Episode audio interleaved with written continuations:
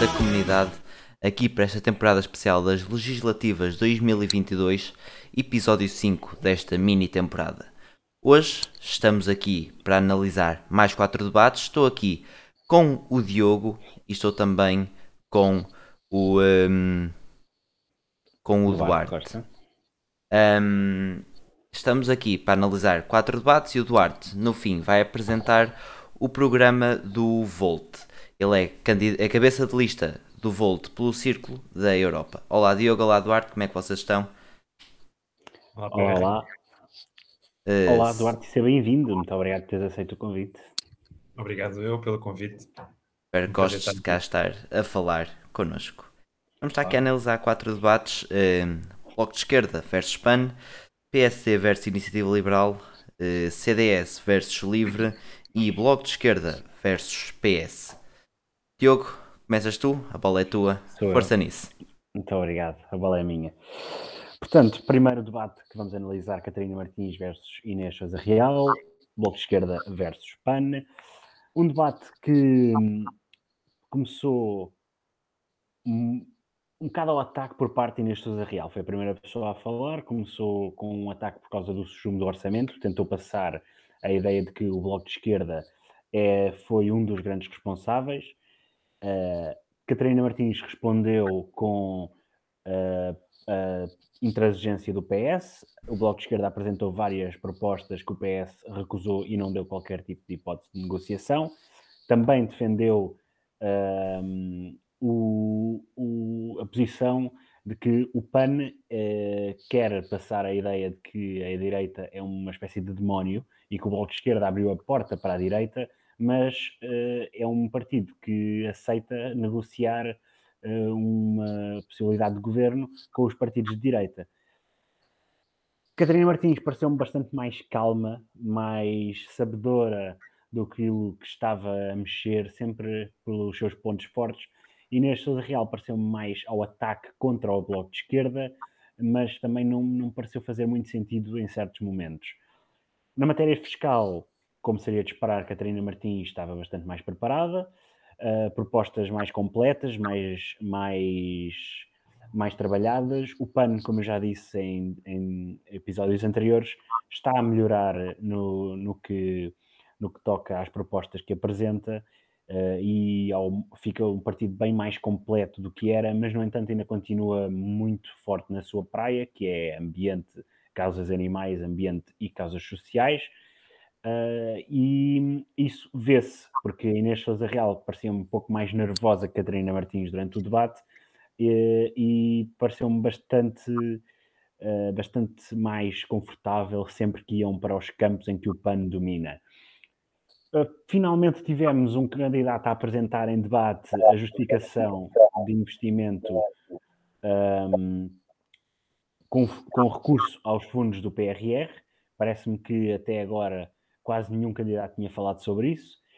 A Catarina Martins esteve bem uh, ao colocar, visto que o PAN, o PAN não se revê no espectro esquerda-direita, uh, mas Catarina Martins esteve bem ao colocar-se que é contraditório por parte do PAN aceitar negociar à direita quando tem uh, políticas muito mais próximas da esquerda do que propriamente da direita.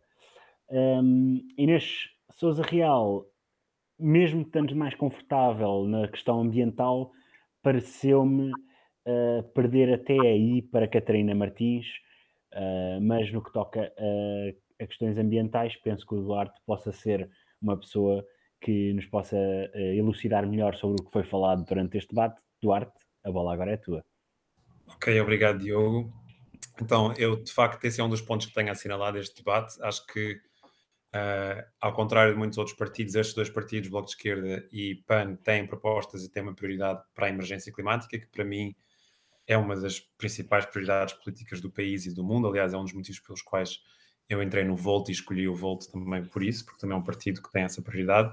E vimos ali como, inclusive, os dois partidos convergem uh, em querer priorizar este assunto. Aliás, a Catarina Martins, há um certo momento que diz que era bom termos mais tempo para falar da emergência climática, porque nos outros debates todos é muito difícil falar, porque são poucos os partidos que se posicionam uh, fortemente neste tema.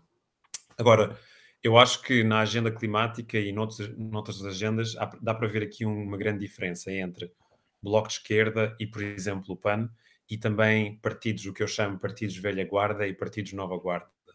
Uh, isto não, tem, não quer ter aqui um, um tom uh, depreciativo com velha guarda, mas é só porque é são partidos já de uma longa data e partidos que acabaram de surgir e de entrar no Parlamento.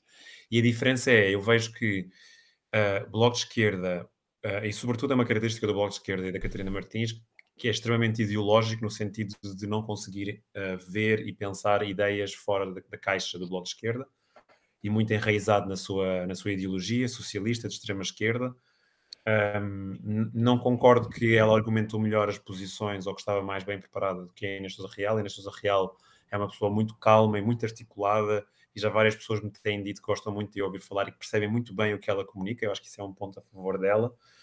Mas acho que quando, quando falaram da, da emergência climática, acho que são dois partidos que se alinham bastante.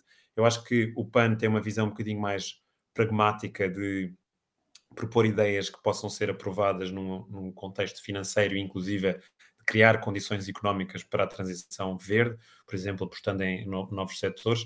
Essa, é, aliás, na verdade, são vários pontos em comum que o Volt tem também uh, com esta agenda de perceber a emergência climática como uma oportunidade económica e o, o Bloco de Esquerda é mais um partido que comunica a emergência climática como um problema, como a injustiça social, como a desigualdade e outros problemas uh, que o Bloco de Esquerda já vem alertando há muito tempo, mas alerta-o como um problema, propõe propostas que uh, não encaixam. É difícil ter encaixe na sociedade portuguesa, na economia portuguesa, também tem propostas que desafiam a própria, o próprio projeto europeu e a própria União Europeia e o papel de Portugal na União Europeia.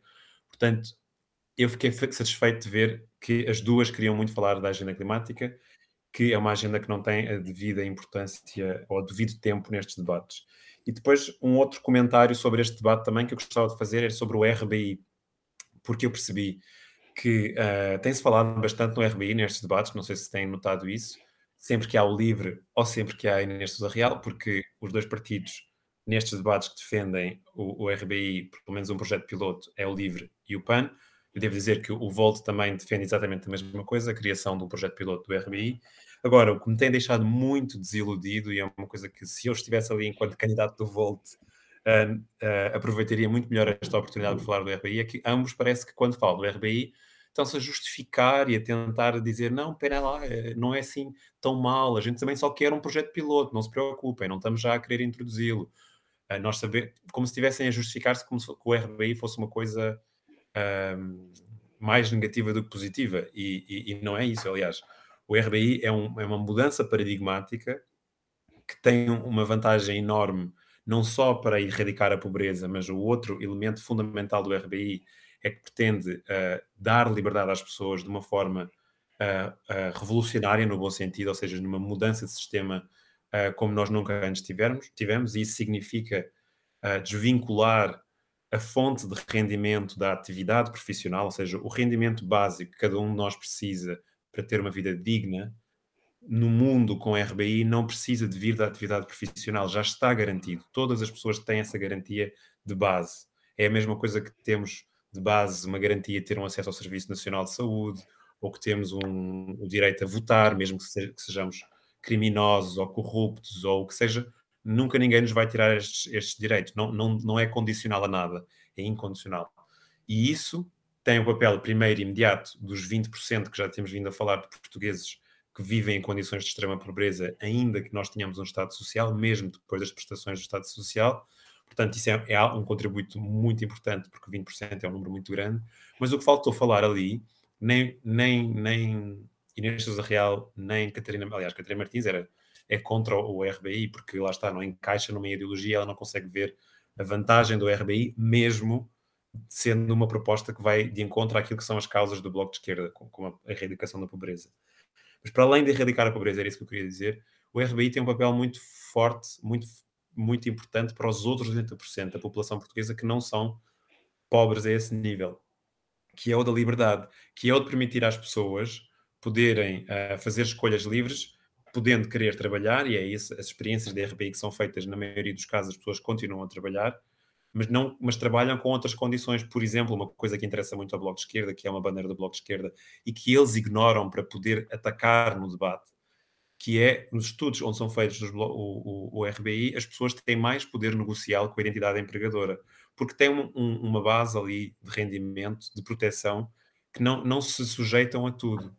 E eu, isto fica um bocado triste, que o Bloco de Esquerda tem uma agenda, que a meu ver, positiva de defesa da justiça social, de defesa da, um, de combate à pobreza e, e, do progresso social nesse sentido, e muito bem, mas depois fica fechado numa visão ideológica da sociedade, que, por exemplo, não consegue ver o valor do RBI aqui, e naquele, naquele debate a Catarina Martins foi um partido da direita a questionar a questão financeira de uma medida social. Aliás, até depois vocês, não sei se viram nas redes sociais, foi uma das coisas mais comentadas, tipo, what? Catarina Martins está a perguntar a viabilidade financeira de uma medida social, porque normalmente o Bloco de Esquerda propõe as medidas e preocupa-se com os resultados das medidas e menos com o seu encaixe orçamental.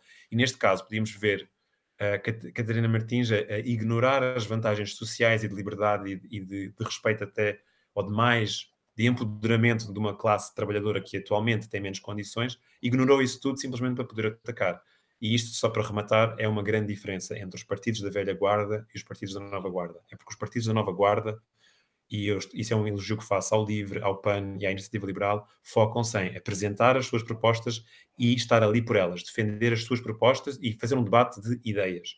E os partidos da velha guarda e o Bloco de Esquerda não é diferente do PS, do PSD e da CDU e do CDS, são um partido de confronto, são um partido de acusação permanente de PS, por exemplo, PS e PSD vivem acusando-se um ao outro e justificam-se com o outro foi pior ainda, Bloco de Esquerda e CDU vivem no constante ataque ao PS e à direita, sem necessariamente discutir a diferença entre as propostas, e a direita faz exatamente a mesma coisa. E o Chega é um novo partido e encaixa-se mais nessa velha guarda que na nova guarda. Isso era uma coisa que eu queria deixar, e aqui neste debate ficou bem claro que na discussão do RBI, Catarina Martins nem sequer pontuou os pontos positivos do RBI, nem sequer foram perguntas de curiosidade ou de nós temos, temos receios, temos uh, temos questões sobre este aspecto financeiro, mas percebemos que possa ser uma vantagem para estas como medida, como solução para problemas sociais. Não, ela aproveitou o RBI para simplesmente atacar e, e, e descartar uma possibilidade que pode ter grandes vantagens para o, para o, país e que já está a ser considerada em várias partes uh, do mundo. E aliás, agora divulgar que aqui em Portugal há um documentário que está a ser feito pelo eurodeputado independente Francisco Guerreiro e pela Patrícia Matos, chama-se Um Caminho de Liberdade, se não estou em erro, vejam no YouTube, conheçam o RBI, comentado e, e, e, descrito por especialistas portugueses de vários ângulos políticos, de universidades e de vários campos profissionais, e que é, está muito interessante e muito bem feito. Uh, na verdade, o que eu senti na verdadeira posição da Catarina Martins em relação ao RBI não é uma posição completamente contra. Até porque, como disseste, o Bloco marca-se e denota-se pelas causas sociais e pelas constantes lutas um, sociais. O que eu acho é que Catarina Martins não é a favor do RBI como um teste. Catarina Martins é a favor do RBI quando for para ser uma medida definitivamente implantada e se soubesse que poderia ser algo útil. Tal como eu penso que a CDU, se assim fosse, estaria completamente de acordo. No entanto, um, o PAN e o LIVRE tem, acho que, apresentado isto aqui eh, demasiado como um teste. Têm falado num projeto piloto, mas acho que têm falado ainda mais como um teste. E principalmente neste momento em que estamos, esse tipo de teste não pode ser realizado, que pode ser extremamente prejudicial. Pior que investir, hum, pior que, que investir nisso aí agora, pode ter, pode, além de poder correr muito mal, Pode-se ter danos irrecuperáveis. Quando tivermos uh, efetivamente a certeza que isso aí é algo que pode avançar para a frente, tudo bem. Mas enquanto se falar. Claro, mas em, enquanto, principalmente nesta altura em que estamos, se falar num teste, só no teste, não pode ir para a frente. Claro que é preciso o teste, mas no momento em que estamos, pode ser extremamente prejudicial e não vai funcionar. Porque é que Mas... seria prejudicial? Desculpa estar a aprofundar esta parte, se calhar queres mudar para outros temas. Eu, pronto, e agora passar agora para, hum, para a parte do, do debate, mas sim, eh, sem qualquer problema. Principalmente com esta crise pandémica e como o Rui Tavares menciona, montes de vezes estamos a viver a duodécimos e nós precisamos de um orçamento de Estado aprovado o mais rapidamente possível. E penso que se há coisa mais importante que investir num RBI atualmente é investir em melhores salários, melhores condições de trabalho, porque é aquilo que, muito, que foi hum, que foi bastante prejudicado e que muitas vezes foi abdicado durante esta pandemia. Isso aí é verdade. Horas extraordinárias, não remuneradas, trabalhadores explorados uh, e o salário mínimo com a visão que o PS quer aumentar apenas até 900 euros até 2026 tem que ser algo remodelado. Não pode ser assim. 900 euros até 2026 é muito pouco. Ou mesmo como o livro propõe, os 1000 euros até 2026 continua a ser muito pouco. Portanto, tem que se apostar agora em medidas laborais, no salário e principalmente também na saúde. E não agora fazer o teste ao RBI. Pelo menos a meu ver, acho que não seria prudente neste momento que vivemos uma crise também pandémica. Mas pronto. Uh... Só, ia, só ia reagir uma coisa se me deixares aqui sobre o RBI, porque isto realmente não foi nada explicado. Um teste ao RBI significa, imagina, um município, uma ilha dos Açores, uma comunidade escolhida por cientistas vai, vai fazer e vai testar que benefícios é que isso tem. É, isso, na vida de um país como um todo, fazer um teste não tem grandes implicações. E já agora fazer-te uma pergunta: não achas que neste momento, pós-pandemia, depois de termos reinventado as nossas vidas, depois de termos dito não sei quantas vezes que não podemos voltar a ser o que éramos e temos que pensar de forma diferente, não será este exatamente o momento ideal, o momento chave em que nós devemos uh, fazer testes como o RBI, um projeto piloto, e perceber se, uh, como podemos melhorar e mudar a forma como o nosso Estado Social funciona, a forma como nós nos relacionamos nos, nos vínculos laborais que temos e, ali, e como fazemos o exercício de liberdade e já pensarmos num futuro, num futuro automatizado, num futuro cada vez mais um, um, onde, onde os modelos antigos de, de vínculos laborais e de, e de, relações estão cada vez mais um, em desafio, já não são mais os mesmos. Não achas que este é um momento justo para uh, pensar as coisas de raiz e não, não simplesmente usar as soluções de sempre? No momento pós-pandémico. Agora não estamos nesse momento. Mas é esta é, é uma legislatura pós-pandémica. Inshallah. É, talvez não. Talvez, talvez não. não. Tu não tens garantia nenhuma disso. Isto é que eu acho Aqui que. As estrelas atrás de mim dizem-me que acho que sim, mas eu não tenho a certeza. Opa, eu acho que todos gostaríamos que efetivamente fosse. Só que nós não podemos ter a certeza que a pandemia vai acabar nesta legislatura. Porque esta vai ser. Eh, nesta legislatura, nesta legislatura, espero bem que acabe, não é? Mas, sim, mas neste Orçamento de Estado para 2022. Orçamentos de Estado. Exatamente. Ah, não, eu estava a falar da legislatura, não Na legislatura, sim podemos testar se efetivamente já tiver tudo mais controlado e tivermos apostado noutras coisas que são mais essenciais neste momento. Enquanto continuarmos nesta situação, acho que não vai dar para, para investir. E eu acho que o Dio concorda nesse aspecto comigo. É, eu, eu ainda não consegui ler bem as propostas do RBI. Pareceu-me algo interessante. Eu, lá está, eu não acredito que a Catarina Martins ou uh, o Bloco de Esquerda e a CDU sejam propriamente contra. Acho que é o, é o que eu já tenho apontado ao, ao livro, é que às vezes parece que fica, fica algo por dizer, parece que ainda é um programa um bocado ao teste e à, à incerteza. Parece-me que Concordo. se fosse apresentado, uh, ele pede o, para testar RBI, para testar mais. mais era, ah, era fazer também ao SNS, criar um gabinete de estudo para um funcionamento que, na altura, a Catarina Martins até atacou, atacou essa parte do livro, que se nós formos pedir ao PS para criar um gabinete de estudo, nós vamos continuar a estudar para o resto da legislatura ou para o resto das nossas vidas esse problema. E acho, acho, que é, acho que é isso. Eu ainda não consegui perceber muito bem, até porque lá está, debates de 20 minutos não, não, não serve para ninguém. Não, não, não, não, não consegui perceber e não, não acredito que fosse propriamente de.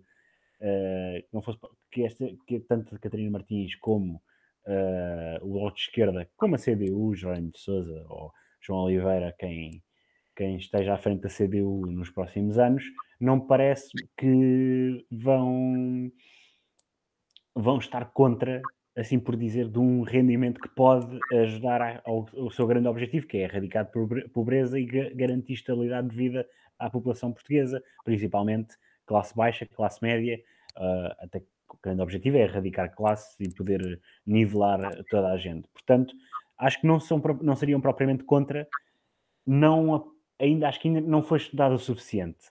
Acho que ainda não foi estudado o suficiente, também como o Barry um bocado explicou este contexto, acho que não acho que está um bocado complicado para todos os políticos perceberem bem o que é que é necessário. E, e, hum, acho que não tenho muito mais a dizer sobre esta situação. Perry, faz a tua análise, que é para perseguirmos para o próximo debate. Não podemos Pronto, eu vou tempo. também não, não, vou, não me vou alongar muito uh, neste debate. E na Justiça Real, pronto, uh, continua a mostrar uh, propostas pouco claras, além das, das matérias ambientalistas e animalistas, mas a, acho que até neste debate aí pecou um bocado. Catarina Martins conseguiu sair por cima nessas matérias eu estava mais confiante e mais bem preparada para rebater as propostas do PAN. Um, outra coisa que eu achei, uh, pronto, que eu já venho a achar um bocadinho curiosa de Inês Sousa Real é querer acabar com a alternância PS-PST. No entanto, está disposta a, a aceitar, uh, está disposta a negociar e a formar governo com qualquer, com qualquer um dos dois.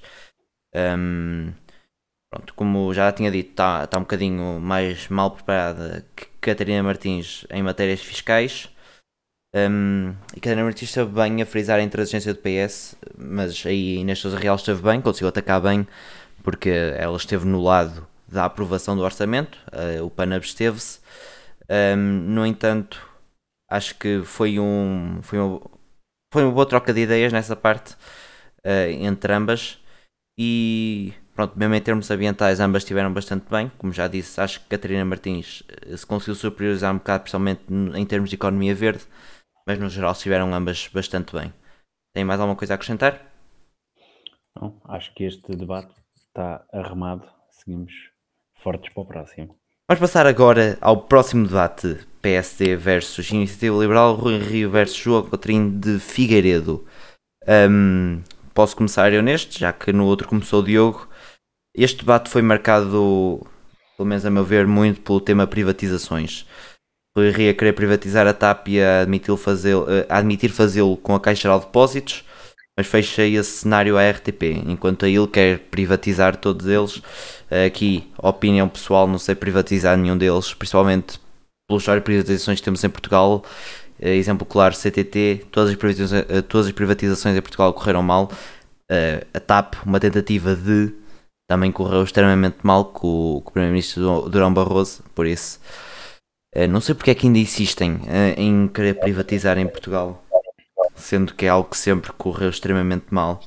Mas pronto, um, ehm, a iniciativa liberal quer privatizar mesmo tudo e eu não, não vejo isso ser algo de todo execuível.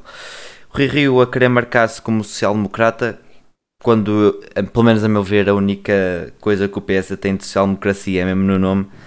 Uh, a social-democracia acho que já saiu do PSD há muito tempo uh, e a, a ele é, mostra que o seu maior problema é os serviços que naturalmente, uh, que naturalmente seriam públicos e que funcionariam com o devido investimento de públicos uh, o serem. O problema, o problema dele é eles serem públicos. E acho que João Coutinho de Figueiredo uh, consegue garantir emprego a alguém que muda do público para o privado numa decisão do Estado, quando isso é completamente irrealista. Nunca vai conseguir garantir emprego a essas pessoas todas privatizando um, um setor, ou mesmo, mesmo que fosse uma empresa, mudá-lo para o privado, nunca ia conseguir garantir emprego a, a todos. Acho que Rio mostrou ideias mais claras neste debate, conseguiu estar mais firme na, nas suas ideias do que João Coutinho de Figueiredo e mostrar algumas propostas mais realistas para o país. Duarte, Queres acrescentar alguma coisa?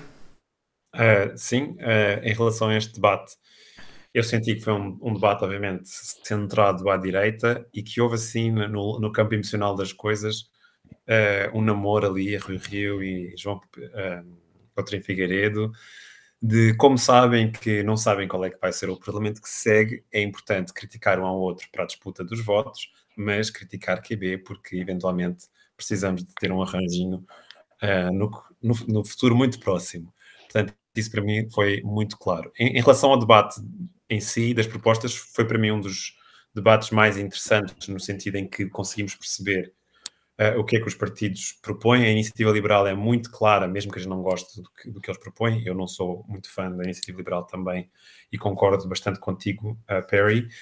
Uh, mas foi claro perceber o que é que eles, o que é que a iniciativa liberal propõe e porquê. O PSD, que para mim é, aquela, é aquele partido que eu, desde que eu existo, que eu nunca percebi o que é que eles propõem, porque eles criticam o PS a 50% do tempo e nos outros 50% do tempo estão a dizer que é preciso baixar impostos, estão a dizer que é preciso uh, privatizar, mas ao mesmo tempo também precisamos de cuidar dos mais desfavorecidos, mas depois, quando são governo, nunca vemos cuidado nenhum com os desfavorecidos, nunca vemos cuidado nenhum com o Estado Social. Sempre aumentaram os impostos. Sim, e, ah, e tem essa, nunca, nunca se baixam impostos, a mesma coisa com o CDS, que são, uh, vociferam nas campanhas eleitorais já desde que eu me lembro, desde criança, que é preciso baixar os impostos e eu nunca me lembro de haver uma baixa de impostos em Portugal. Aliás, houve com o, o Sócrates uns, uns, anos que se baixou para depois voltar a, a subir só para ganhar uma eleição. Portanto, mas o debate foi, foi claro no sentido que se percebeu o que é que os dois partidos propõem e as suas diferenças. Eu senti um pouco que tu estavas a, a dizer, Perry, sobre a, a iniciativa liberal e, e, e a vibe privatizações. Eu acho o seguinte, da mesma forma que estávamos a dizer antes que o Bloco de Esquerda uh, tem uma ideologia uh, e, e, segue uma ideologia de uma forma que não consegue ver nada fora disso, acho que a iniciativa liberal é isso duas vezes. É tipo é uma ideologia obsessiva pelo liberalismo, pelo papel do mercado e uma, uma obsessão tão grande em baixar os impostos de forma tão drástica que é impossível de manter o que quer que seja na alçada pública, no, na esfera pública. E, portanto, a privatização é uma necessidade para alcançar uma obsessão que é a baixa de impostos e o aumento dos rendimentos por essa via. Uh, e isso, por um lado, é atrativo, uma baixa de impostos e aumento de rendimento, mas por outro lado é irresponsável e, e é socialmente bastante injusto uh, nesse sentido. Uma coisa que eu queria assinalar sobre a iniciativa liberal, uh, aliás, duas coisas que são negativas. Uma é que a iniciativa liberal portuguesa, o Partido da Iniciativa Liberal, que faz parte da família dos liberais europeus, não se encaixa no modelo de liberalismo europeu. É, um, é uma versão exagerada, ou uma versão radical do liberalismo. É um neoliberalismo radical, digamos assim, e eles não têm problema com a palavra radical, nem têm problema de serem ideológicos nesse sentido, e, e é importante que as pessoas percebam que o liberalismo não é necessariamente isto. Por exemplo, o liberalismo na Europa está na vanguarda da agenda climática, da transição energética e, e, e veem, os liberais europeus veem a reforma do Estado e o combate às alterações climáticas como oportunidades de desenvolvimento para o futuro. A iniciativa liberal, inclusive no, outro debate, o João Coutinho Figueiredo veio dizer que não há emergência climática e o que é isso de emergência climática. É, isto é muito importante que toda a gente saiba, o único partido em Portugal que votou contra a lei de bases do clima, até o Chega votou a favor, isto é muito grave, porque ninguém pode ser contra uma lei de bases do clima. A lei de bases do clima não estabelece nada, uh, estabelece a base para o país, para os próximos 30 anos, ao ponto que até o Chega não consegue discordar isto. A Iniciativa Liberal discorda e, sabe, e, e o motivo pelo qual discordem, ninguém sabe, porque não apresentou nenhuma proposta alternativa e, e não, não, não fez nenhuma justificativa para votar contra. E mais, os membros os membros do partido nas redes sociais comentam que, na verdade, o, o, o partido, como só tem um, um, deputado, não teve tempo de ler e, portanto, votou contra. Portanto, a iniciativa liberal é altamente irresponsável no, campo climático e, portanto, uh, nesse, nesse, é uma diferença enorme em relação ao Volto, porque o Volto às vezes é um pouco acusado de ser um partido direita, não é um partido direita, é um partido ao centro, mas temos algumas, algumas ideias liberais para a economia, aliás, uh, uma, bastantes ideias liberais, mas um liberalismo que é acompanhado por pela, o combate à crise climática e por um Estado social, ou seja, não é um liberalismo de privatizar tudo e mais alguma coisa, não é um liberalismo que deixa as pessoas sem apoios sociais, não é um liberalismo que fala com, com o desprezo que neste debate foi falado uh, pela iniciativa liberal do RSI, inclusive o RSI tem um papel fundamental e deve ser uh, fortalecido. Portanto, estas foram algumas reflexões que, que eu tirei daquele debate. E, sinceramente, o que eu acho que pode acontecer ali é a PSD não sei, a minha opinião sobre estas eleições é uh, PS ou PSD, um ou outro podem ganhar, provavelmente é o PS que ganha, mas isso não significa que se faça o PS a formar governo.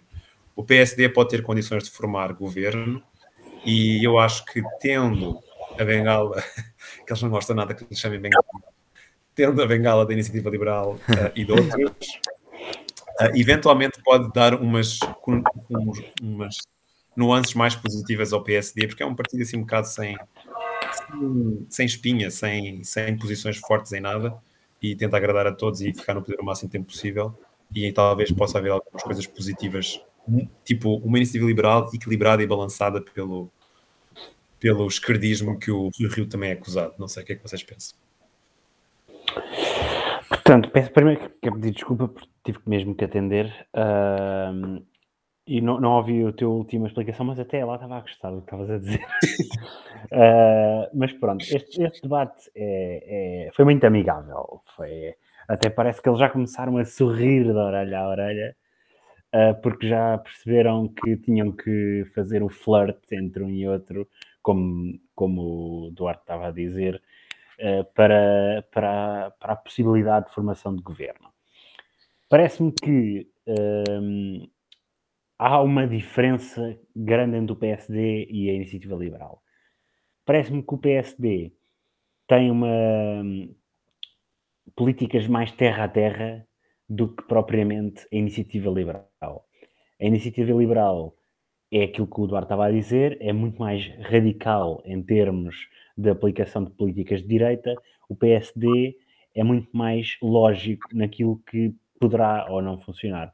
Mas lá está, tanto o CDS como o PSD desde sempre falam na, na, na baixa de impostos, na criação de emprego, nisto e naquilo, mas pronto, no último, no último governo que nós tivemos, nós tivemos um aumento fiscal brutal, uma redução de salário brutal e uma criação de emprego quase nula, ao ponto de que a nossa, a nossa taxa de desemprego uh, diminuiu porque houve uma taxa de imigração brutal na, naqueles quatro anos em que PSD e CDS estiveram no governo.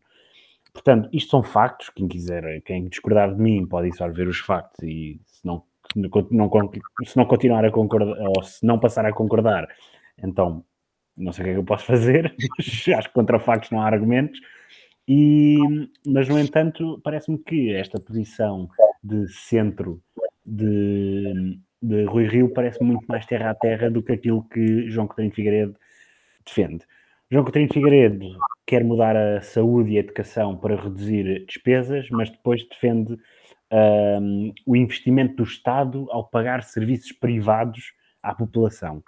Eu não sei onde é que isto vai reduzir despesas. Digo já que acho que parece-me parece uma utopia. Eu, eu sempre fui uh, bastante, bastante defensor desta de, de que o liberalismo é uma é uma utopia e, e, e é, é, um bocado surreal estar a ouvir este discurso de João Coutinho Figueiredo. Rui Rio outra vez sacou dos números mágicos do aumento do PIB. Uh, o exemplo, uma coisa que eu também gosto que a Iniciativa Liberal faz é o exemplo irlandês. Eu estudei, uh, tive uma noção básica do que se passa na Irlanda e acho que a iniciativa liberal uh, deveria de repensar uh, em incluir a Irlanda no seu modelo de sonho para Portugal. Até porque a Irlanda, o que a Irlanda fez não foi flat tax como a, a iniciativa liberal defende. A Irlanda teve uma, uma, uma inexistência de impostos para grandes gigantes, para os grandes gigantes, para gigantes tecnológicos que levaram a aqui é uma atração enorme por parte destas empresas porque viram aqui um paraíso fiscal autêntico. Os 15% mínimo vai ser obrigado pela União Europeia, à Irlanda, para colocar, uh, porque é, é, injusto para qualquer país que não pode competir com 0% de impostos para mega empresas, que embora tenham criado emprego e tenham uh, aumentado a economia, Claro que a partir do momento em que se a Irlanda começar a querer ter impostos para, não sei, se calhar investir em noutros, noutro tipo de criação de riqueza, investir nas pessoas, uh, estas empresas podem sair e a Irlanda tem uma quebra enorme, tanto em postos de trabalho como uh, no flow, no cash flow que existe no país. Também o PIB per capita aumenta, mas não necessariamente nas classes mais baixas, mas sim nas classes mais altas. Portanto, acho que a iniciativa liberal, se calhar procura isso, não sei, mas devia repensar uh, nesta ideia de que a Irlanda é um exemplo perfeito para colocar, para justificar as suas ideias. Uh, mas eu também não tive uma noção assim tão grande sobre o que se passa na, na Irlanda, mas, mas o, isto foi o que eu tive e não parece ser sequer aquilo que a Irlanda, que a Iniciativa Liberal quer defender, a não ser que a Iniciativa Liberal defenda borlas uh, fiscais para empresas multi, multinacionais de forma a, a, trazer, a gerar emprego aqui em Portugal. Mas não me parece que seja isso, visto que tenho imensos liberais a defender as pequenas e médias empresas. Não sei se isso seria bom para as pequenas e médias empresas. Outra ideia, privatização da RTP e da CGD. Não sei o que é que o que é que vem, o que é que traria de bom para a RTP ser privatizada. Se calhar teríamos outro Big Brother e, e acho que é isso que, que a Iniciativa Liberal defende é, é, é deixar que a RTP seja o melhor canal português que existe, independentemente dos lucros. Eu acho que há coisas que não devem ser olhar o lucro primeiro uma coisa é o ambiente, obviamente, que é a iniciativa liberal que quer lucro e só depois se olha. Se houver lucro suficiente, olha-se para o ambiente. E parece-me que a RTP é isso. É, a RTP tem que dar lucro e não trazer bom conteúdo para a televisão. Porque se a RTP tivesse 2 milhões de visualizações e, ou de, de views, time share, ou lá como é que eles medem isso, se calhar uh, teria mais lucro, teria mais, mais dinheiro a entrar e se calhar a iniciativa liberal ia gostar.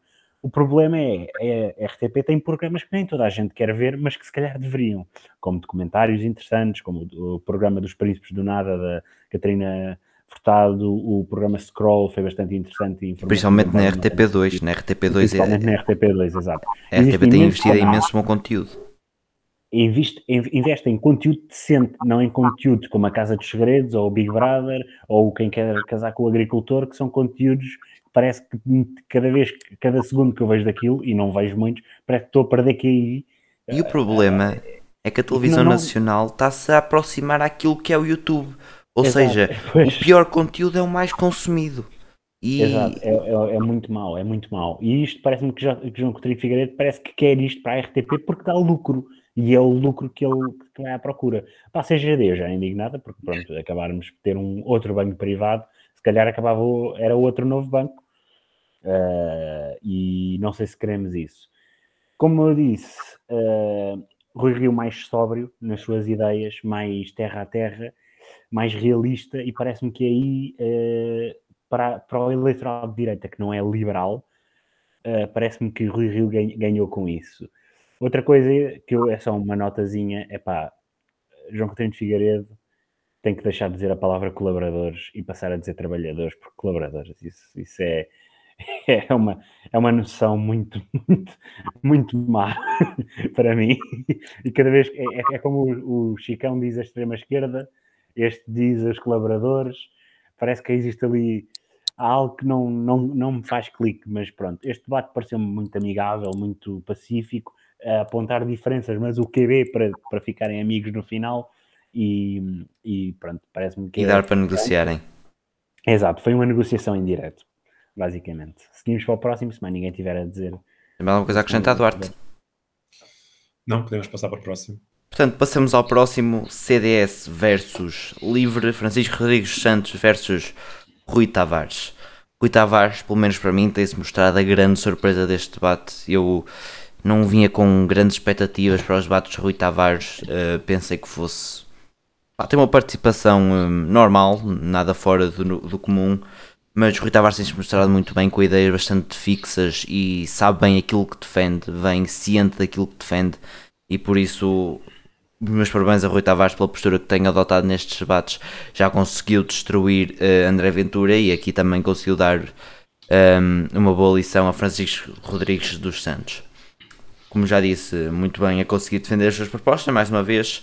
E Francisco Rodrigues dos Santos está a pegar-se mais uma vez ao populismo puro e a fazer como o Rui Rio na questão do RBI, como eu já disse, neste momento eu também não sou a favor, mas é preciso informar, informar-nos. E eh, Francisco Rodrigues Santos e Rui Rio não o fizeram de todo, porque atacaram o RBI de uma maneira hum, completamente sem qualquer sentido.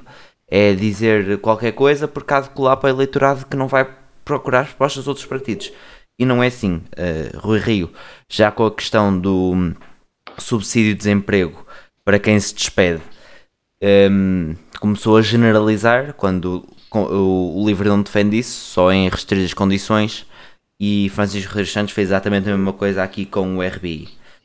Um, Francisco Rodrigues Santos acha que um, efetivamente é algo muito bom, uh, que é uma grande vantagem de muitos empresários na, nas listas. Estava a comparar listas por causa de empresários, eu não percebi bem, bem isso, quando falhou claramente na questão económica uh, a dar uma de deal. Um, o CDS continua muito vincado aos valores religiosos e todas as propostas do CDS têm que passar pela religião. Um, portanto, foi aquilo que já tínhamos falado em outros debates. Francisco Rodrigues Santos e CDS continuam muito apegados à religião e as suas propostas uh, vêem-se claramente nisso.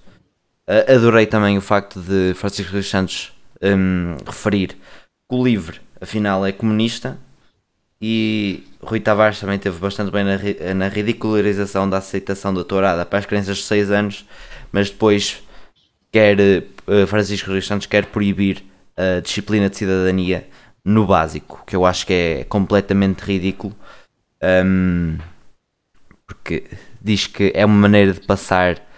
Já não me lembro o que é que ele disse, mas era algo totalitarista, passar ideologia de género. Uh, não hum. percebi bem, era mas assim. não é tinha qualquer fundamento. É, totalitarismo é a palavra usada por Francisco Rodrigues Santos para definir a disciplina de cidadania. Duarte, um, passa a bola para ti, força nisso. Sim. Então, este debate, eh, já falámos um bocadinho do, do livro também do RBI, em relação ao Francisco Rodrigues dos Santos, eu tenho tido assim uma experiência, acho que vocês também já comentaram isso, de, uh, de, de, de, me sentir irritado, frustrado por uma pessoa que não respeita os tempos, por uma pessoa que fala por cima das outras pessoas, por uma pessoa que grita. Eu já cheguei a ver as veias do Francisco Rodrigues dos Santos num debate, eu acho que isso é completamente o oposto daquilo que é o debate político e depois há uma atitude ali permanentemente de, daquela, o que eu, já disse antes da velha guarda que funciona no ataque, eu acho que o CDS, neste momento, com Francisco Rodrigues dos Santos, está no extremo dessa lógica de atacar tudo e mais alguma coisa. Não há possibilidade nenhuma de compromisso com o CDS. O único debate que vimos do Francisco Rodrigues dos Santos, um bocadinho mais moderado, foi com o PSD, porque lá está. Uh, o CDS sempre existiu como a muleta do PSD e se continuar a existir, que é uma grande pergunta, uh, vai ser na mesma, provavelmente, uma muleta ou do PSD, ou fazer isto que eles acham que é o melhor que fazem, que é atacar uh, sem, nó, sem dó nem piedade qualquer pessoa que lhes apareça à frente. Em relação a esta, esta, estas novidades que temos tido do CDS, eu não me lembro, no, na minha uh, experiência política, não me lembro de alguma vez termos visto o CDS tão católico. E atenção, eu não faço aqui um ataque aos valores católicos, porque os valores católicos, eu venho de, um, de, uma tradição católica, de um contexto católico, eu não me revejo nada naquele, naquilo que ele diz ali, não é nada disso que é o catolicismo.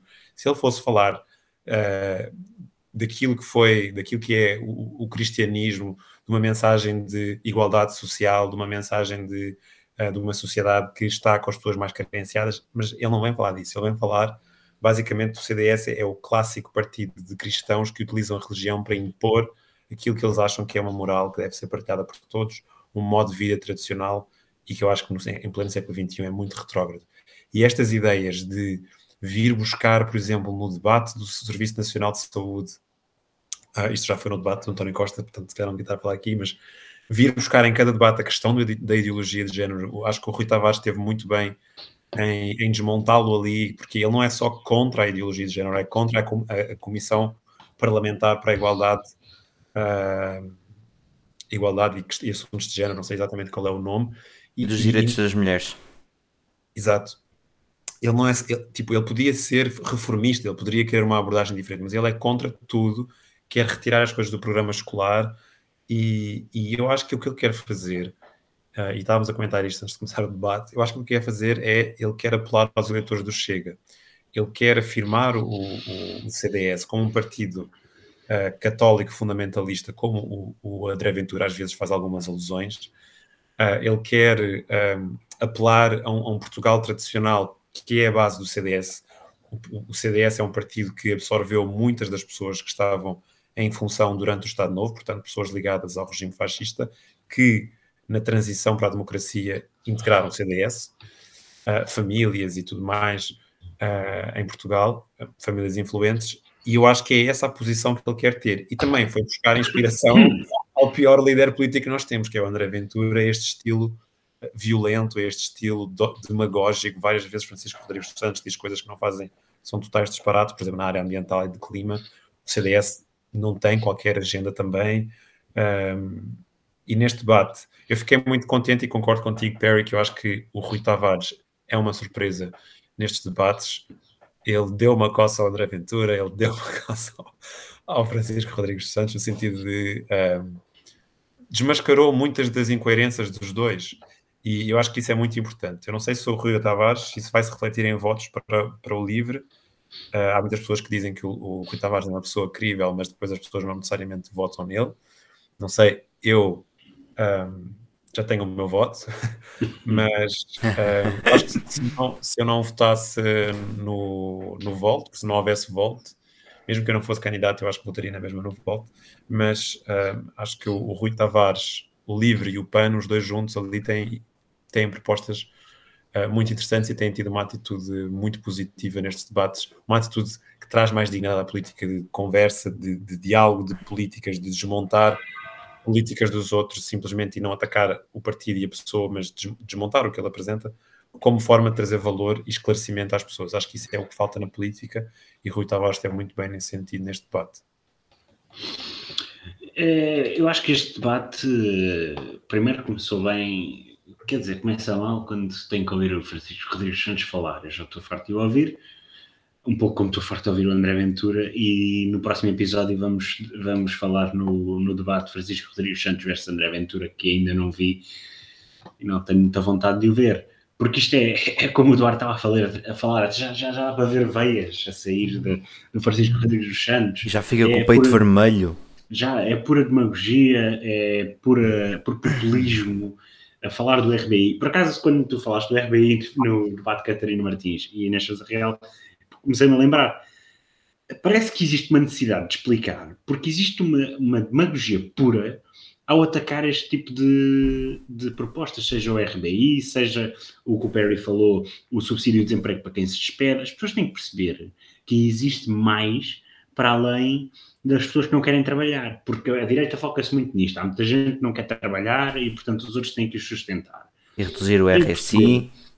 Tem que perceber que o mundo não é cima e baixo.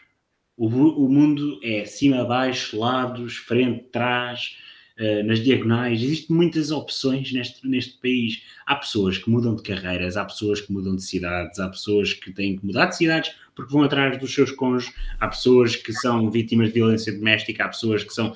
Epa, existem imensas possibilidades para justificar uma pessoa que se despede. Há pessoas que são abusadas no trabalho pelos seus patrões e não conseguem aguentar mais, mas os patrões também não os vão despedir. Portanto, têm que se despedir, tem que ser assim, tem que, tem que haver uma, uh, esse, esse tipo de, de subsídios para proteger estas pessoas tem que saber o porquê que uma pessoa se despediu. É porque não quer trabalhar. Acho que, acho que não, é, muita gente, aliás, acho que por causa ninguém gosta propriamente de trabalhar. Mas é assim, é uma coisa que tem que se fazer para sobreviver, é uma coisa que temos que fazer para avançar a sociedade.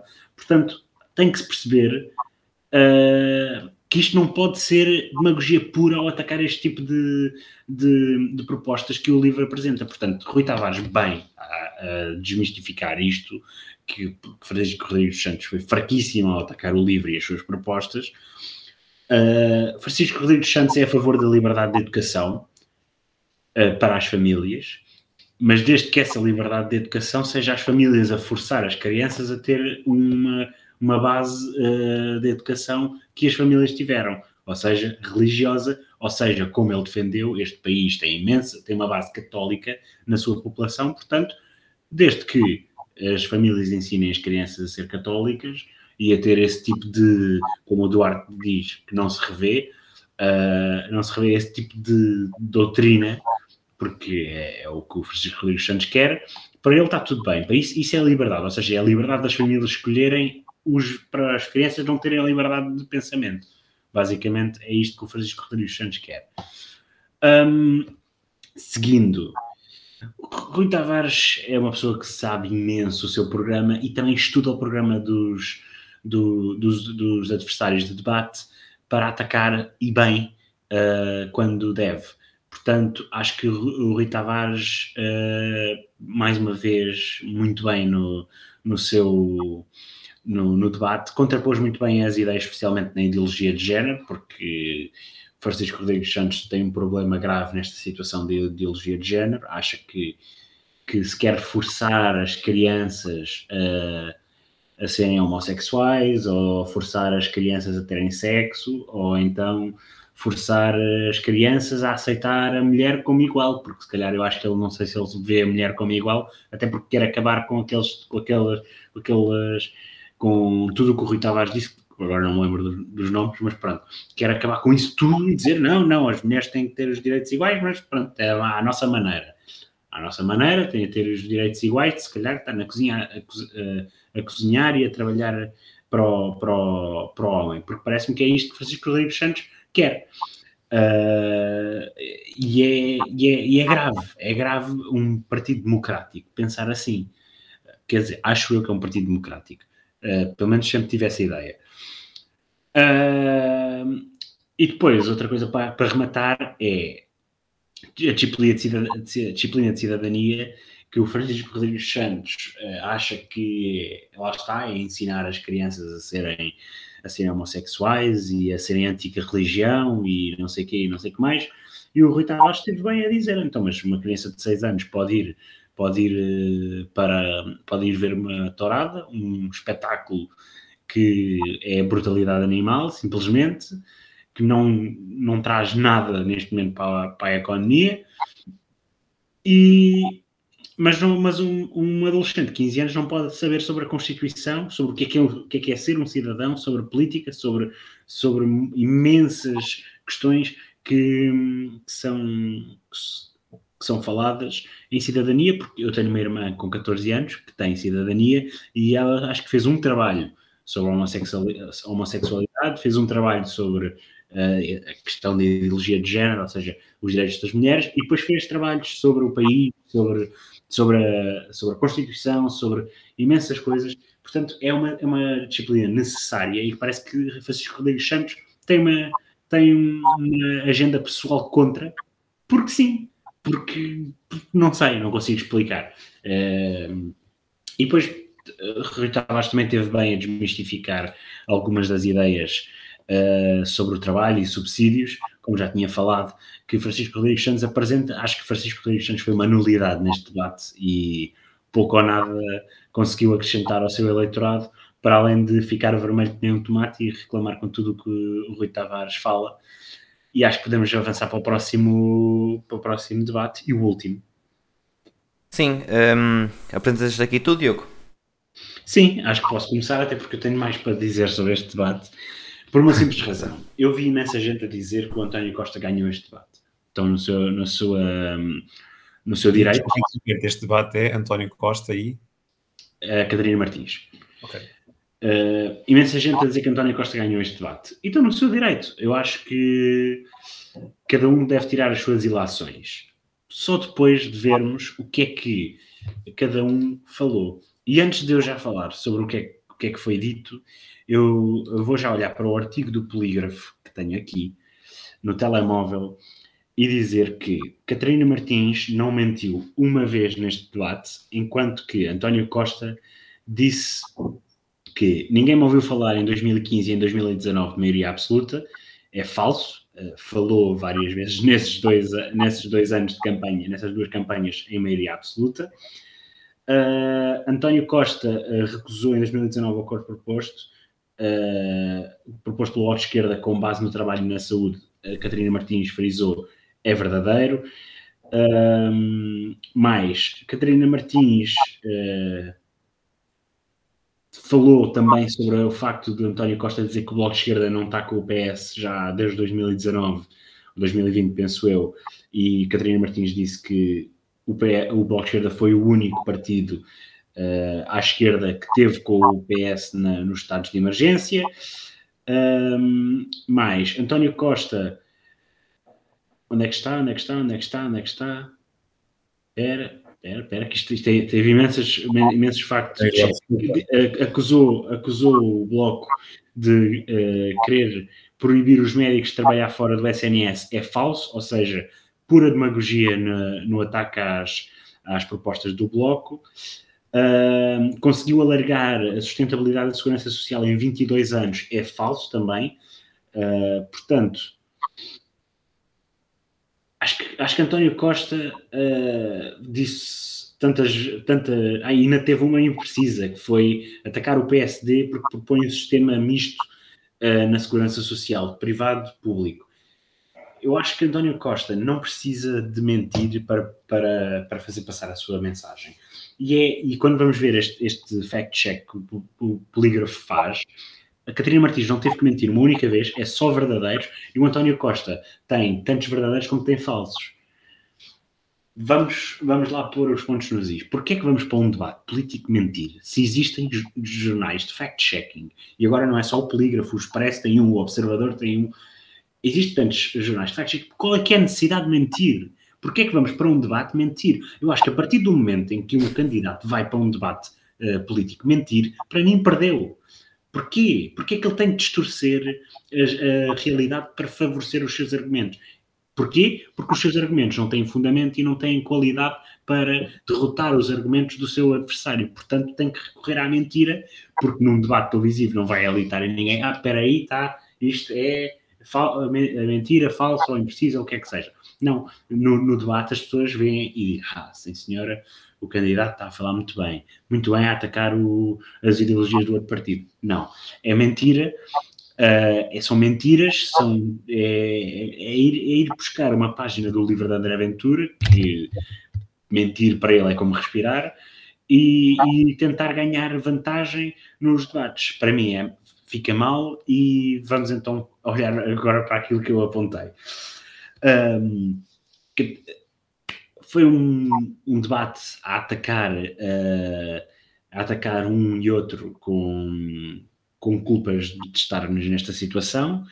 Uh, para mim, eu acho que fica sempre melhor perante um partido que, um partido e um, um candidato que mente tantas vezes em debates, uh, fica difícil acreditar nas justificações de António Costa quando diz que o Bloco é que se é, o Bloco e a CDU é que foram intransigentes, porque para mim fica difícil.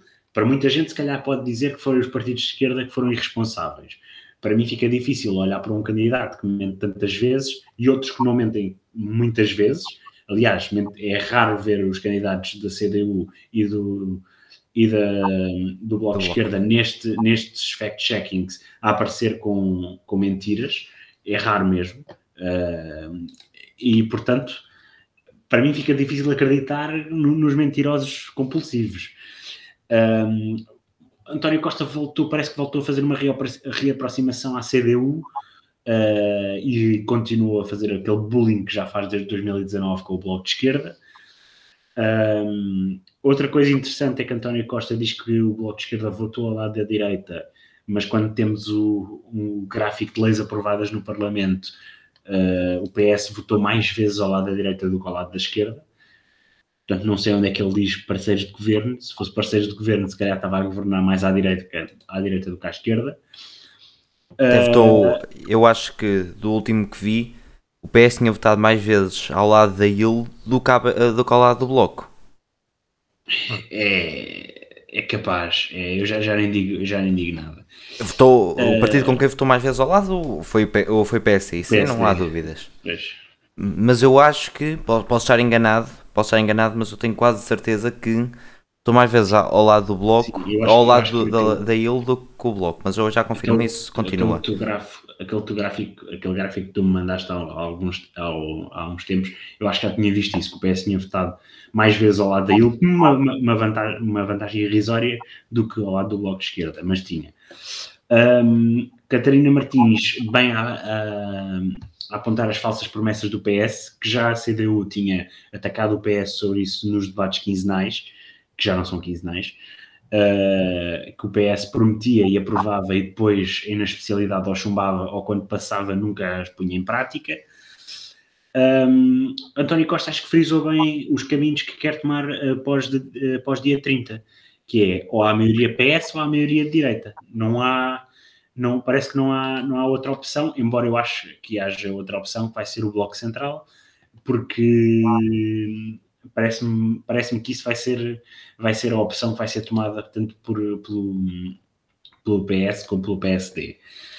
Um, Catarina Martins atacou bem as contradições de António Costa e acho que este debate ambos puxaram a brasa à sua sardinha quando tinham que puxar e foi bastante aceso em alguns aspectos, até porque eh, estavam às vezes mais preocupados em atacar o outro do que propriamente apresentar uma solução uh, para o país ou as suas propostas, um pouco como o Duarte referiu, de que os partidos às vezes focam-se mais em atacar um ao outro do que propriamente apresentar soluções, e acho que este debate é um bocado, é um bocado isso. Não houve muitas soluções apresentadas, houve sim muitos ataques, muitas mentiras ditas, muitas, muitas daquelas. O António Costa atacou imensas vezes o Bloco de Esquerda, até dizendo que quer desprivatizar isto, quer fazer isto, quer fazer aquilo, como se fosse uma coisa má em certos casos. É, acho que é, parece-me que é, um, é, uma tentativa do choque no, no, na pessoa que está a ver.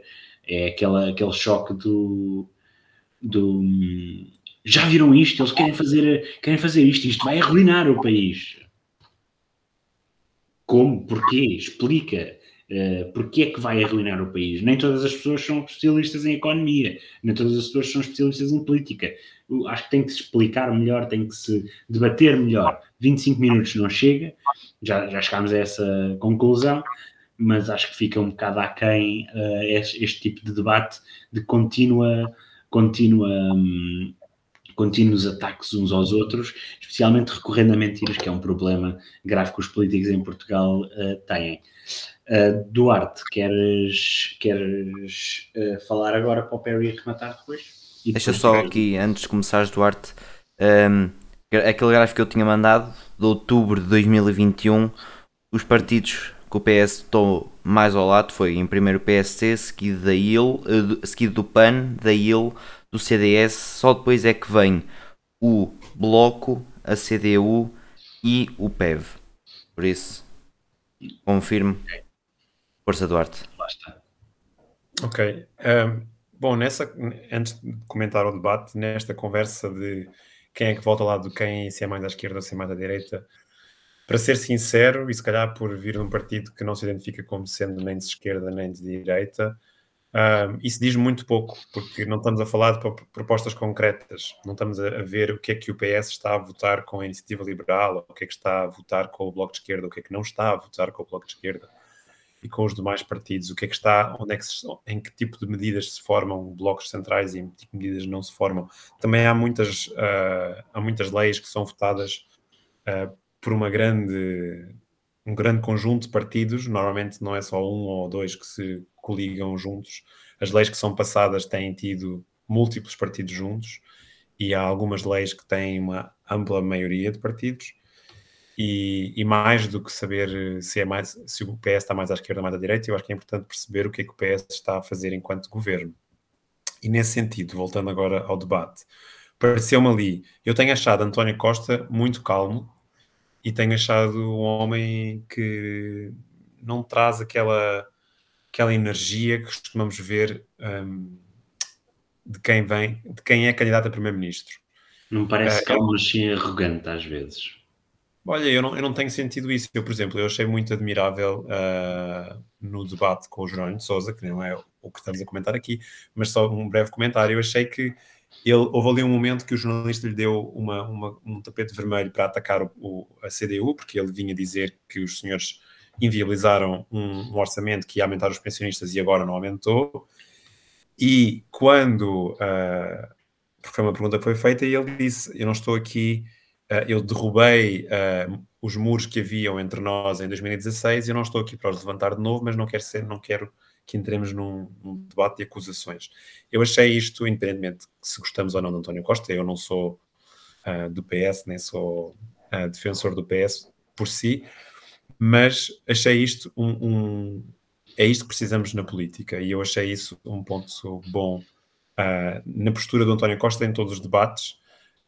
Eu acho que o António Costa tem várias tem várias virtudes enquanto político, aliás, é um político, uma espécie de Angela Merkel de Portugal, porque já está na cena política há décadas, porque desde que entrou na Câmara de Lisboa até hoje que é, é um político proeminente na cena uh, política portuguesa. E, portanto, sem dúvida que tem virtudes de negociação e de compromisso, mas a virtude dele, de certeza, que não, não acho que seja a comunicação e não acho que seja um, o debate. Por exemplo, o, o debate com o André Ventura também não lhe correu muito bem, mas neste debate com a Catarina Martins eu acho que foi muito focado em debater o Orçamento de Estado e a novela que nós assistimos em outubro com a votação do Orçamento de Estado. A minha opinião em relação ao Orçamento de Estado é muito simples. Uh, o orçamento apresentado pelo governo, pelo partido maioritário na Assembleia da República, o partido do governo, foi, isto também são factos indiscutíveis, o orçamento mais à esquerda da história portuguesa foi o orçamento mais redistributivo da história portuguesa, foi um orçamento uh, que tinha várias, vários inputs, vários contributos do PAN, da CDU e do Bloco de Esquerda, ou pelo menos do PAN tinha as suas propostas da CDU e do Bloco de Esquerda tinha uma aproximação àquilo que o governo entendia que podia chegar.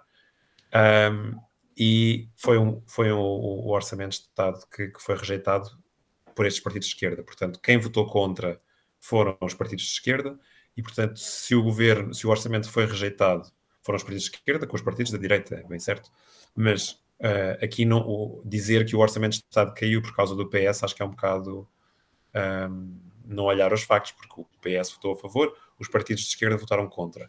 O PS. Mas o PS é responsável pelas negociações. O PS, o PS teve propostas. É uma responsabilidade partilhada e de compromisso. E o PS quando... teve, foi, recusou as primeiras abordagens, o, tanto o Bloco de Esquerda como a CDU reduziram as suas, as suas uh, exigências ao ponto de apresentarem pontos em comum para, para poder passar. Aliás, penso que eram dois ou três que era para passar. O Bloco, um deles, o bloco acabou um deles com três era uma propostas. cópia. Um deles era uma cópia de uma proposta do PS e o PS recusou. Então, um deles era uma cópia. Quem, o Bloco começou com nove propostas. O Bloco começou com nove propostas e acabou com três. Por isso. Acabou com três. Nos dias antes da resposta final do Bloco de Esquerda, ainda lá estavam as nove. Aliás, saiu um artigo no público a mencionar essas nove. Eu acho que foi uma novela no sentido em que não se percebeu o que, é que estava a acontecer, porque o PS dizia que queria, queria passar o. já tinha chegado ao limite e, e a extrema-esquerda era intransigente e a extrema-esquerda dizia que o PS era intransigente e é, foi uma novela que não se percebeu exatamente uh, porque é que não se entenderam. A realidade, e isto para mim é, também é um facto, é que o país precisava ter um governo, não precisava de uma crise política neste momento, a dois anos de umas eleições que tivemos e a dois anos de umas que vamos ter, no meio de uma crise sanitária, no meio de uma crise socioeconómica, nisso eu concordo muito com a Inês Sousa Real, que tem pontuado isto a toda a hora, e que foi o único partido que, que, não sendo o partido de governo, não contribuiu para que o orçamento de Estado não fosse aprovado, absteve-se, que é uma opção. E eu acho isso, achei isso a opção mais responsável e achei, achei mesmo, vocês não vão gostar do que eu vou dizer, mas achei mesmo uma fraude eleitoral o Bloco de Esquerda e a CDU terem votado contra este Orçamento de Estado, podiam ter-se abstido, no sentido em que, ainda que o Orçamento de Estado não é um Orçamento de Estado do, do Bloco de Esquerda e da CDU é um orçamento de Estado que contribui para aquilo que os eleitores da CDU e do Bloco de Esquerda desejaram quando votaram nestes partidos. O aumento das pensões, o aumento progressivo do salário mínimo, o reforço do Serviço Nacional de Saúde, um, as propostas na, na, carreira também dos técnicos de saúde, etc. Ainda que não seja aquilo especificamente e ipsis verbis que estes partidos desejavam, são aquilo, era, são o tipo de propostas que os eleitores da CDU e do, P, e do Bloco de Esquerda e do PS também, evidentemente, defendem e todos ficaram a perder com essa rejeição. Portanto, uh, nesse, nisso, e quando estavas a dizer sobre as mentiras do António Costa, eu não tenho dúvidas que o António Costa e o, P, e o PS, e o PS mentem, e sabemos disso perfeitamente. Aliás, o PS mente de uma forma descarada, que é uh, vem com palavras bonitas anunciar programas com nomes incríveis e com designs incríveis e que te fazem acreditar que o PS está a fazer muito, mas depois quando vais ver na prática a aplicação é muito baixa, o acesso aos recursos disponibilizados é, é muito baixo, é muito difícil, tem muitos loopholes, tem muitos buracos. Onde muitos, deles, muitas dessas grandes propostas são roubadas de outros partidos, como por exemplo aquele o site pela transparência dos fundos da União Europeia que foi recusado pelo PS, que era uma proposta da iniciativa liberal, e eles uh, depois apresentaram exatamente a mesma proposta. Sim. Portanto, Sim, eu sei, por exemplo, como candidato até da Círculo da Europa, o PS tem o programa Regressar, que é um programa que tem um nome utópico e muito bonito, mas uh, desprovido, de facto, de incentivos para as pessoas regressarem. Mesmo a ideia de regressar é uma ideia completamente paternalista dos imigrantes, como se uh, nós vivemos no espaço, um imigrante que vive no espaço europeu, será que quer regressar? Será que precisa de um incentivo para regressar? Ou precisa de, de que o país se desenvolva para estar numa situação em que livremente possa escolher se quer viver por exemplo, na Bélgica ou na, na Alemanha ou se quer viver em Portugal. Porque não são, não são realidades comparáveis para fazer uma escolha livre. Mas pronto, isso é um, um à parte. O que eu senti ali, naquele debate, uh, é que eu senti uh, o Bloco de Esquerda com uma narrativa muito, a meu ver, forçada, esta, esta, esta coisa constante do Bloco de Esquerda acusar o orçamento, o, PS de ter criado esta crise, de ter feito o orçamento cair, isto para mim não encaixa porque é um facto. Quem votou contra não foi o PS, foi o Bloco de Esquerda. Dizer que aquele orçamento, ainda para mais sendo o orçamento mais à esquerda que nós alguma vez tivemos, mais à esquerda que orçamentos que estes dois partidos já tinham aprovado. Acho que isso diz muito, diz muito, dos orçamentos. Mas ficar nesta narrativa de acusar um partido que votou a favor do orçamento e acusá-lo de, de, de, criar esta crise, para mim, para mim cai muito mal. Aliás, eu fui uma das pessoas que mais se indignou com esta, com esta votação do Parlamento. Acho que uh, o que devia ter acontecido é que os partidos à esquerda deveriam ter-se abstido e depois, na especialidade, exigido uh, as, uh, os ajustes necessários para aprovar, dar esse sinal ao país. E, e, acho, o António Costa disse que... que ia recusar na especialidade todas as propostas apresentadas. Mas isso não funciona, não sei, isso, não sei, não sei o que é que foi conversado ali. É, é, como eu digo, é uma novela. Acho que isso também não funciona assim, porque, uh, por exemplo, as deputadas independentes e o PAN tinham um caminho de negociação com, com o, PS para integrarem estas propostas no, no, Orçamento de Estado. É preciso também perceber que o governo é um governo PS e, portanto, a prioridade tem que ser a agenda do PS, porque foi isso que a democracia elegeu. As prioridades do Bloco de Esquerda e da CDU devem lá estar, proporcionalmente à sua dimensão. E eu acho o problema que, de mesmo, não ter sido mesmo, escrito. Mesmo que o país, sim, isso, isso aprendeu-se a lição e agora retrospectivamente se calhar a perspectiva é diferente, mas mesmo que o país ficasse a perder com um orçamento com medidas que não cumpriam esses elementos que o Bloco de Esquerda e a CDU criam, o país fica a perder mais sem orçamento e com novas eleições e eventualmente com uma situação de maior instabilidade política e de orçamentos mais à direita do que esse, e, e, e, para mim, o, o, o, que, o que essa situação significou e o que, estes, o que estes debates com a Catarina Martins e com a CDU revelam é que estes dois partidos estão completamente alienados da realidade das pessoas. Porque só, só dois líderes partidários que não conhecem a realidade das pessoas, os problemas que as pessoas têm, e, e só, só partidos nessa circunstância é conseguem votar um, um orçamento que vai aumentar as pensões, que vai aumentar os salários, que vai trazer melhores condições de vida, ainda que não seja no nível desejado, mas vai nesse sentido. Atualmente, o que nós vemos é que uh, o, o, vai, vão entrar muito mais deputados da direita e, sobretudo, da extrema-direita. O Parlamento, portanto, vai ter um peso maior à direita e, provavelmente, não sabemos o que é que vai acontecer, mas há uma incerteza e é possível que o Orçamento de Estado de 2022, o mais à esquerda de sempre, que tenha sido só uma promessa e que viremos à direita a sério e que as coisas piorem mais ainda do que o orçamento que eles rejeitaram. Portanto, uh, sei que provavelmente discordamos muito aqui, mas acho que. Discordamos. mas, mas lá está, por isso é que existe esta, esta, este espaço de, de comentário. Porque, e até é melhor. Porque as pessoas têm, têm, têm ideias diferentes. Acho que para o futuro precisamos de partidos que tenham posições mais pragmáticas, ou seja, partidos que avaliem as, as propostas do ponto de vista da sua eficiência para resolver problemas, que se discuta isso com clareza e não com este estilo novela que não se percebe uh, quem é que está a dizer o quê, quem é que é acusado do quê, porque os dois se acusam do oposto. E, e, precisamos de pôr mais o interesse das pessoas à frente. E esta, esta novela do Orçamento de Estado revelou que os partidos põem o seu interesse partidário e as suas jogadas partidárias à frente dos, dos interesses das pessoas, ao ponto de atirar o país para uma crise política num momento dramático como o que vivemos. Pronto, agora vou eu tentar ser breve para depois, Duarte, tu eh, dar-nos uma pequena noção do programa eleitoral do Volto e também do que é o Volto, dado que é um novo partido, é importante também para as pessoas ficarem a conhecer. Um, tentar ser breve aqui, a grande parte do debate focado nas negociações passadas. Catarina, na minha opinião, Catarina Martins expor bem as intransigências do PS. No entanto, acho que António Costa a tirar as roupas ao bloco foi mais eficaz e talvez tenha conseguido cativar mais os eleitores. Catarina Martins mostrou estar muito mais à vontade em termos de saúde que António Costa e acho que o mesmo meteu pata na poça ao querer falar de privatizações e nacionalizações.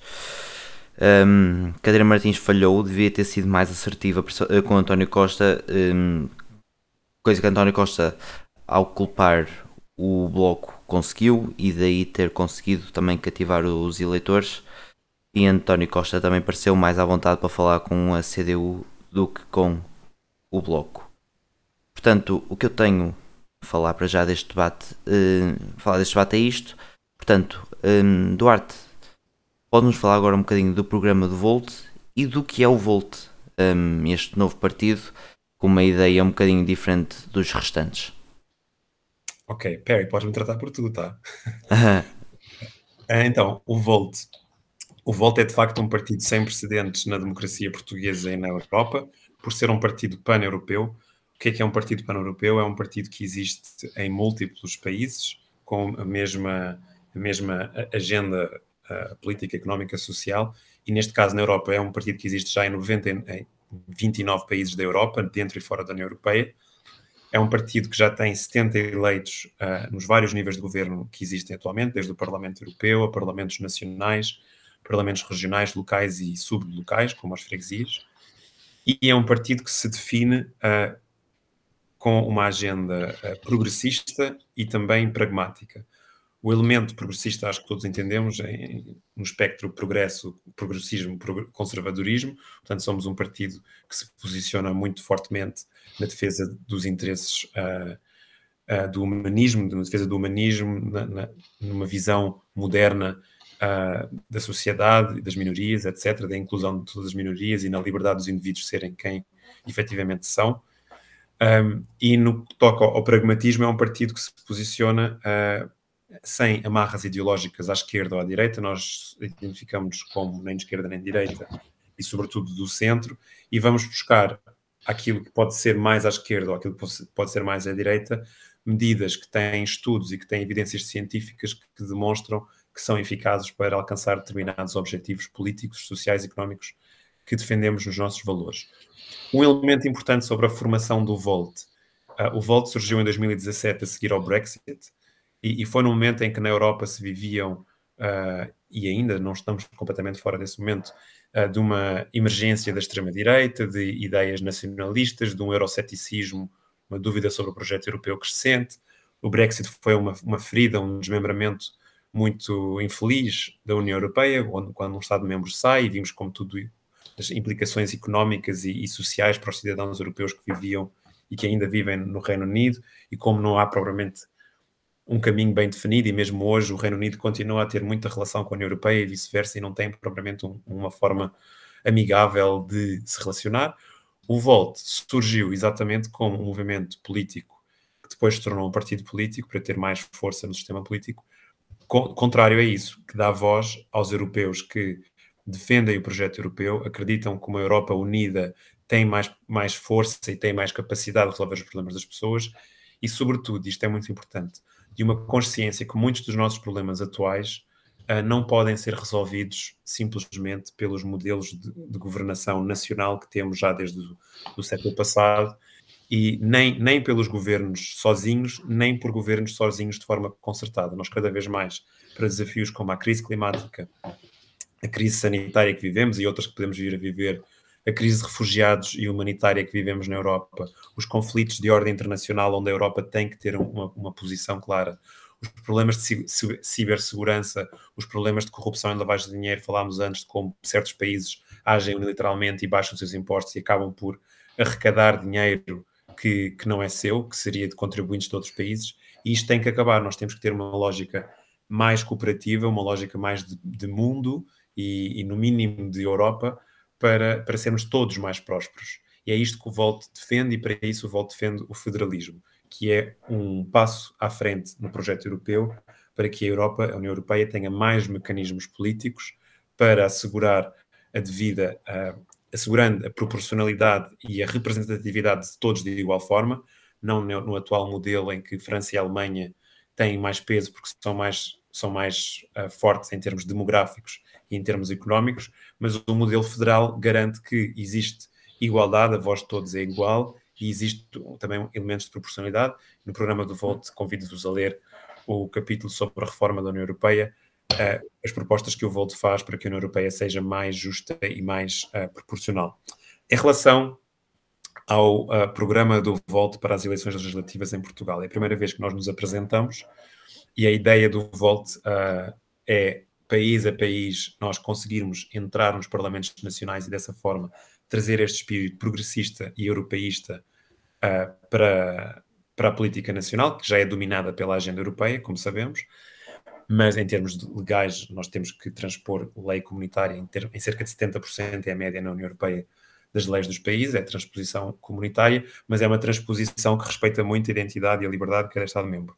E nesse sentido, o que nós propomos, uh, nós temos três bandeiras-chave, o renascimento económico, que é um renascimento económico que aposta na competitividade e na produtividade uh, de setores-chave do país que têm um potencial de alavancar um crescimento económico, Uh, estes setores são setores que são setores do futuro, já me repeti aqui duas vezes, e estes setores do futuro são setores que Portugal tem já um, um, nível competitivo, por exemplo, as energias renováveis ou a, a, economia digital, a biotecnologia, a inteligência artificial, são áreas em que Portugal pode dar cartas, digamos assim, e que nós achamos que, uh, através de reformas, através da promoção da inovação, que exige uma reforma do sistema educativo no longo prazo, que gera um capital humano para estes novos setores, mas também uma reforma do sistema judicial, do mercado laboral, uma reforma da administração pública e um Estado mais eficiente são chave para que o país gere mais riqueza, de facto, não por uma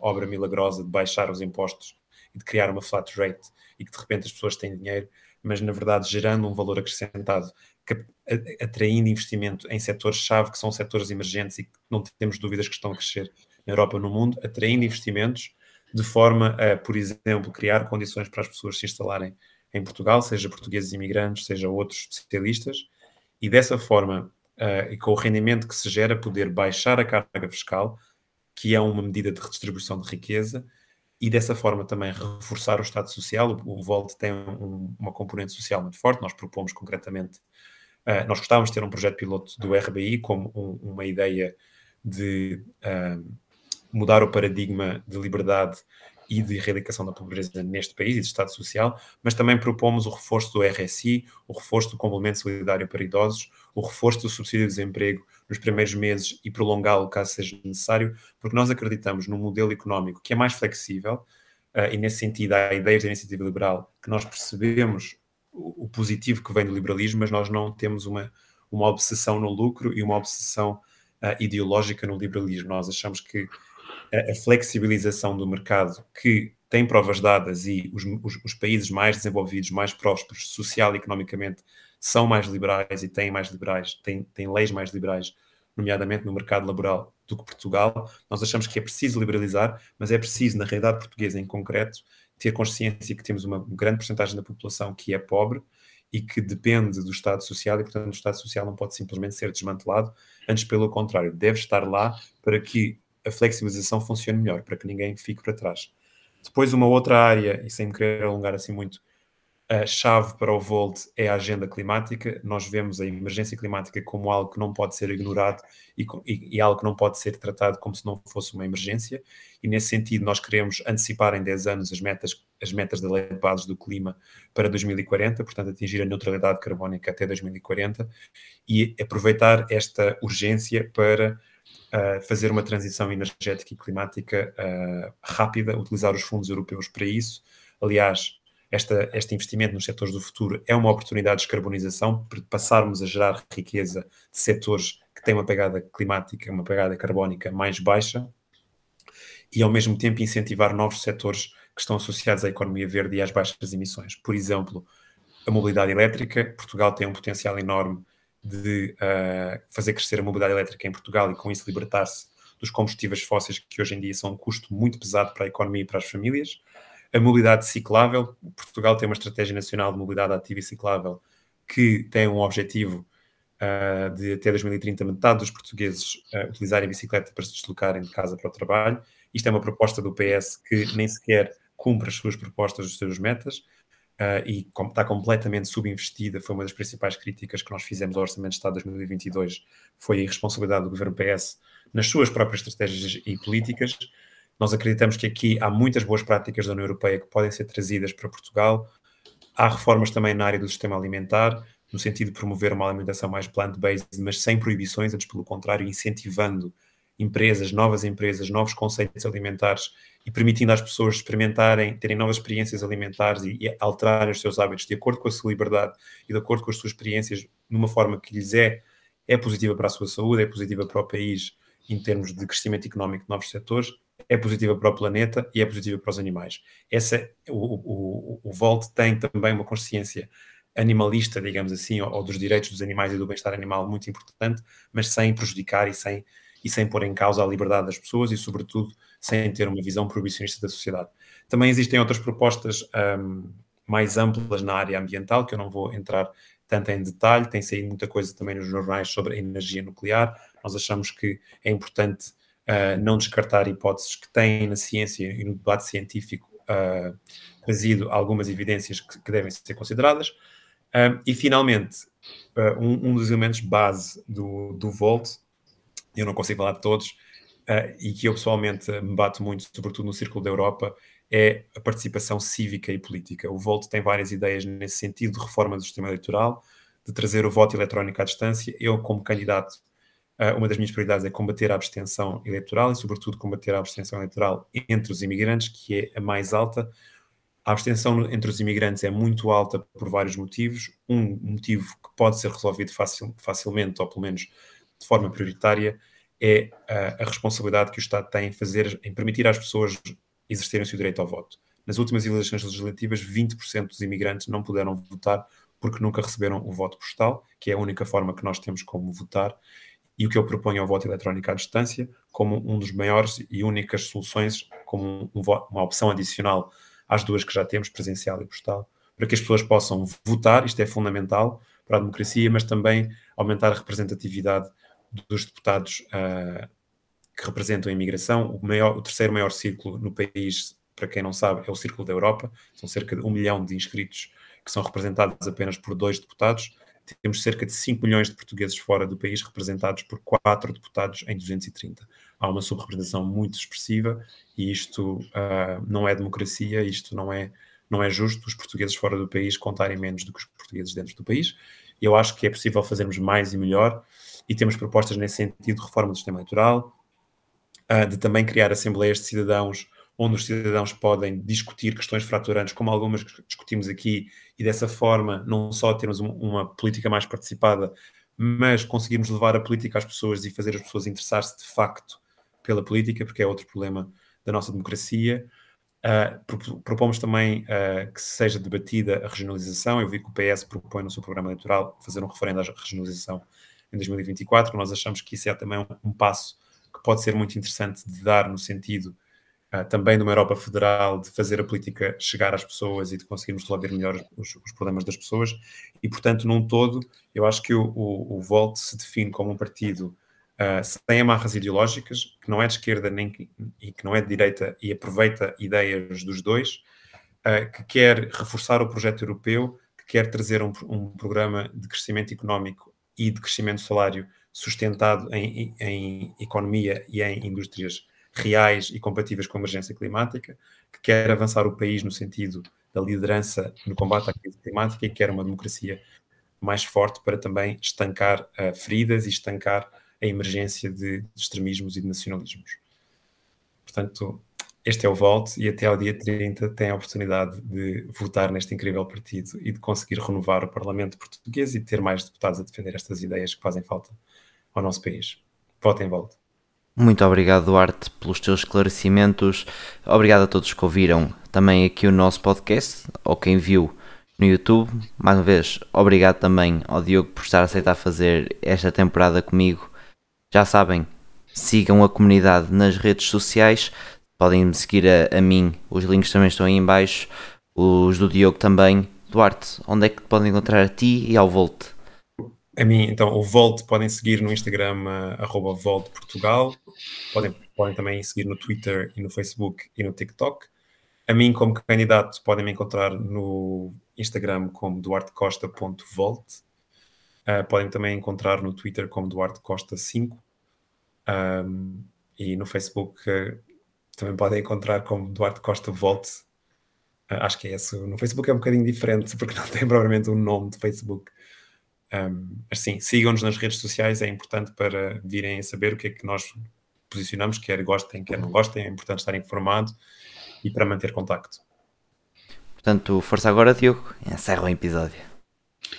Mais uma vez, obrigado, Eduardo, por teres aceito o convite, por ter estado aqui, ter-nos ensinado sobre o que é que é o Volt e o que é que defende.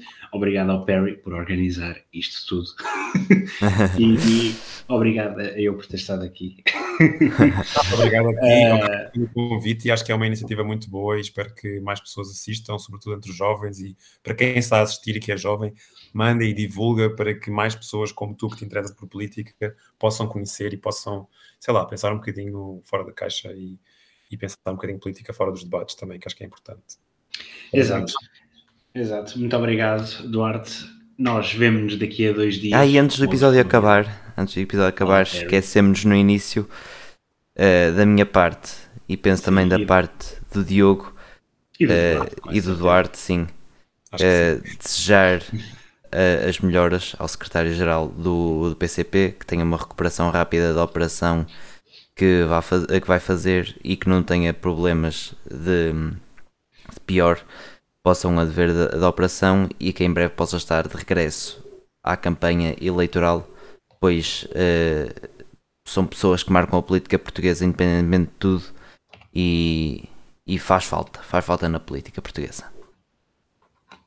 Portanto, vamos ficar por aqui com os desejos de melhoras a Jerónimo de Souza e vemos-nos daqui a dois dias. Já sabem, sigam-nos em todas as redes sociais no YouTube e fomos. Tchau. Tchau, malta.